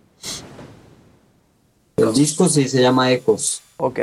Muy bien. Oigan, pues muchas gracias y ya los esperamos pronto acá en el estudio, ya cuando el semáforo nos lo permita. Claro que sí, muchas gracias por invitarnos. Eh, les mandamos un saludo, un abrazo muy fuerte. Y esperemos que les vaya muy bien en su programa. A todos los que los ven, les damos mucho amor. Y muy pronto estaremos por ahí, como dices. Muchas gracias. Oigan, pues digo, si- por nosotros si se quieren despedir con otra canción, felices, ¿eh? Sería increíble. Digo, ya, ya que estamos en esas. Tocar, miénteme que aquí está Jimmy acá. Solo que no hagan la actuación, por favor. ¿Con quién? Con el caso. Solo sin beso, Jimmy. Órale. Co- Consígale una modelo para, para recrear este. Ahorita vemos Con Casarín, quién. con Casarín. Eso. Venga.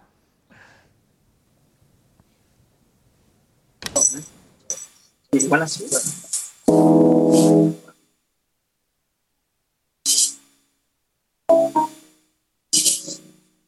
Cuando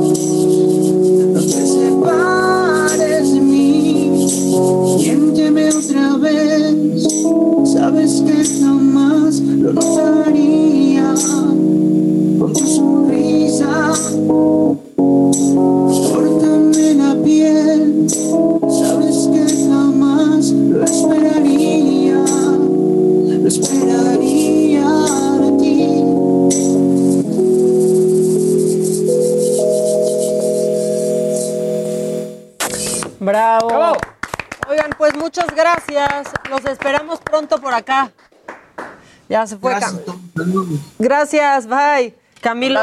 Camilo VII, que está estrenando Veneno. Veneno. Me gusta mucho la onda de, de Camilo VII, como que de pronto me suena hasta un poquito soesco, ¿no? Sí, suena un como a Zoe. soesco. Sí. Ellos meten un poquito más de sintetizadores, como que es un, sonido un poquito más electrónico, pero sí son muy buenos. Camilo VII se rifan, la neta. Se nos está yendo el lunes. ¿Quién, quién quiere? ¿Quién, quién, que no sea Daniel? No, no es cierto. Oigan, no, pero de deportes, de Sí. deportes algo importante. Hoy a las 11 de la noche, Dani. Softball, no se les olvide, es la pelea por lo que puede ser la medalla de bronce. Se va contra Canadá, muy complicado decir que México va a ganar, pero pues son unos... Podría es una justa, ser. es una justa deportiva de Tokio y todo puede pasar. Todo puede pasar, no está complicado. 11 de la noche. Entonces este, ahí México, empieza el partido. México puede, puede. Es, es una esperanza de que sea pues, Softball la segunda- femenil. La que sea la segunda medalla para México. Que los juegos, de verdad, o sea, tienen la capacidad de atraparme en deportes que, o sea, ayer yo ya estaba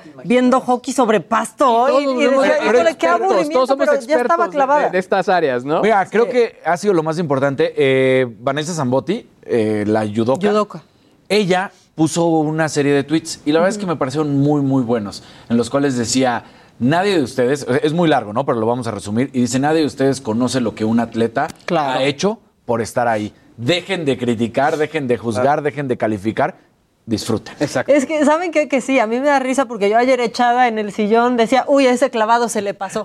No, o sea, yo echada, comiendo, viéndolo de, uy, entró pasado. No, hombre, salpicó mucha agua. Yo calificando sin absolutamente. Por eso les digo que cuando fue lo de la medalla de eh, tiro con arco, yo lo disfruté mucho. O sea, Claro. como que sí me emocionó. Es decir, órale, qué padre, ¿no? O sea, no está mal que digas, ay, se pasó y todo, pero cuando vienen estos de, de sillón que dicen, yo lo haría mejor, día es donde dices, ¿qué te pasa? Sí, por Claro. eso tan desafortunado el tuit de Paola. Exactamente. de Paola Espinosa, que incluso Vanessa Zambotti le contestó y le dijo, entre gitanos no nos leemos las manos, ¿no? O sea, como Claro. que sí le puso un estate quieto y debería de haber pedido una disculpa. La neta, lo sabemos, pues sí, está enojada, se ardió, estuvo muy Incluso feo lo pudo haber puesto algo le así. pasó. Perdón, o sea, se me fue y ya. Sí, pero no de me malinterpretaron. porque- Sí, no, no es una O sea, mala interpretación. Va- fue directo contra sus compañeras. Sí, sí, no era contra. Textualmente puso, elimino el malinterpretado y desafortunado texto. Mi apoyo a todos mis compañeros. Pero no es, no está mal interpretado, es la realidad. Se entiende muy claro que, pues, lo dijo, ellas no pudieron y nosotros sí lo hubiéramos hecho. Eso es lo que dice el texto, ¿eh? Sí, la neta palabras. sí.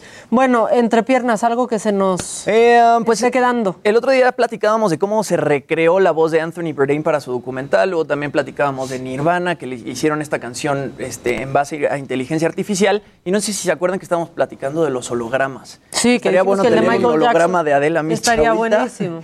Pero eh, va a haber, para la gente que nos escucha desde Las Vegas, que ya vi que alguien nos escucha ahí desde Las Vegas y nos ve desde Las Vegas, eh, va a haber un concierto de Whitney Houston en Las Vegas que se va a llamar Una tarde con Whitney, el concierto ¡Ay, qué de Whitney Houston. Sí, Órale. Sí, sí, qué freak. Va a ir a tocar sus más grandes éxitos, va a aparecer su imagen virtual y ella va a estar acompañada por una banda de cuatro instrumentos en vivo, coristas y bailarines. Y otra vez, pues ahí se desató, se desató pues, la conversación en redes sociales de si es ético o no pues usar hologramas para representar a personas que ya no están vivas. Eh, a mí me parece que, pues para los fans de Whitney Houston está increíble. Yo sí iría, si estuviera en Las Vegas, a mí sí me gustaría ir a ver Pero- a Whitney Houston en holograma. Si yo fuera fan de Britney, de Britney, oh, wow, de Whitney, pues le escucharía, ¿no? La vería en alguno de sus conciertos, pero eso, o sea, ir a ver el holograma, no sé. Sí, no, yo pens- pensaba lo mismo que tú, pues mejor lo pongo en la casa, le subo al volumen y es exactamente Y ahí lo mismo. ahí Todo está depende Whitney. del espectáculo, ¿no? O sea, lo que haya Claro. en el show, ¿no? Porque Claro. al final eh, el Circo del Sol ha hecho varias cosas similares, Bueno, pero también bueno, vas a ver el Circo Sí. del Sol y el show. Por eso también dependería Sí, que hay está más ahí. cosas, ¿no? Exactamente. Como, o sea, porque perdón, pero cuando en México hicieron el holograma de Juan Gabriel, Ah, era no, como ah, no, bueno. unas dimensiones rarísimas, o sea, pero ¿no? que te asustaba más bien. pones el video. Exacto. Claro. Ahí sí pones el video, pero obviamente por ser en Las Vegas y por ser Whitney Houston, seguramente la producción pues va a ser bastante. Estilo Vegas. Estilo Vegas. Y bueno, en otras cosas, les contaba que el príncipe Harry firmó un acuerdo con Penguin Random House, que es esta editorial súper famosa, para escribir un libro sobre sus memorias. Penguin Random House le dio un adelanto de 20 millones de dólares, pero ahora sale la noticia de que no nada más va a ser ese libro, sino que van a publicar cuatro libros y uno de esos parece ser que va a ser un libro de wellness de Meghan Markle. Pues obviamente después de que dijo todo esto en la entrevista con Oprah Winfrey, de que había tenido pensamientos suicidas y bla, bla, bla, ella va a escribir un libro de wellness y bueno, él va a escribir el libro de sus memorias. Ya estos dos ya. Ya. Y luego, ¿vieron que no aparece el bebé nuevo en la línea de sucesión Sí, de la no. monarquía? Ya no. Pues, no, mi ciela, pues no, mi ciela. Tienes dos minutos, Luis. Rápidamente, los trending topics que, bueno, algunos que se mencionaron rápidamente el día de hoy. Softball, eh, Alexa Moreno también. René Juárez Cisneros, obviamente el exgobernador de Guerrero que ya nos eh, compartía Maca que había Murió. fallecido. Y Mick Jagger como la imagen del día. Un día como hoy, pero del 43 nació este cantante británico. Sí, que por cierto, por eso nos tienen que, que ver desde temprano, porque la imagen del día estuvo buenísima, pero no la podemos eh, transmitir por redes, pues porque nos bajan por derechos, porque es, porque es pura, pura música. Oye, aquí están diciendo que a ver si consigues a Alexa Moreno. Va. No, más. yo creo que hay, hay que platicar con ella. No, sí, va, va. Un veloz, algo. ¿no? buenísimo. Sí. Le damos todos los lineamientos, le decimos, mira, di justa en sea, le ponemos al superportero para que le diga antes lo que puede y no sí. puede decir. Vale, hablamos. No, a ver si podemos conseguir a um, Alexa, Moreno. Algo más que se les quede, muchachos. Hay una muy pequeña de políticamente correcto, de los nombres, Buenísimo. lo que está pasando con Cleveland. Recordemos que pasó con el equipo de fútbol americano de Washington, Ajá. que eran las Peles Rojas y ahora se llama Fútbol Club. Bueno, pues ahora en el béisbol, el equipo de Cleveland, que eran los indios de Cleveland, deja de usar ese nombre, se transforma en los guardianes de Cleveland. Bueno, pues hasta el último momento Daniel alcanzó a dar una nota más.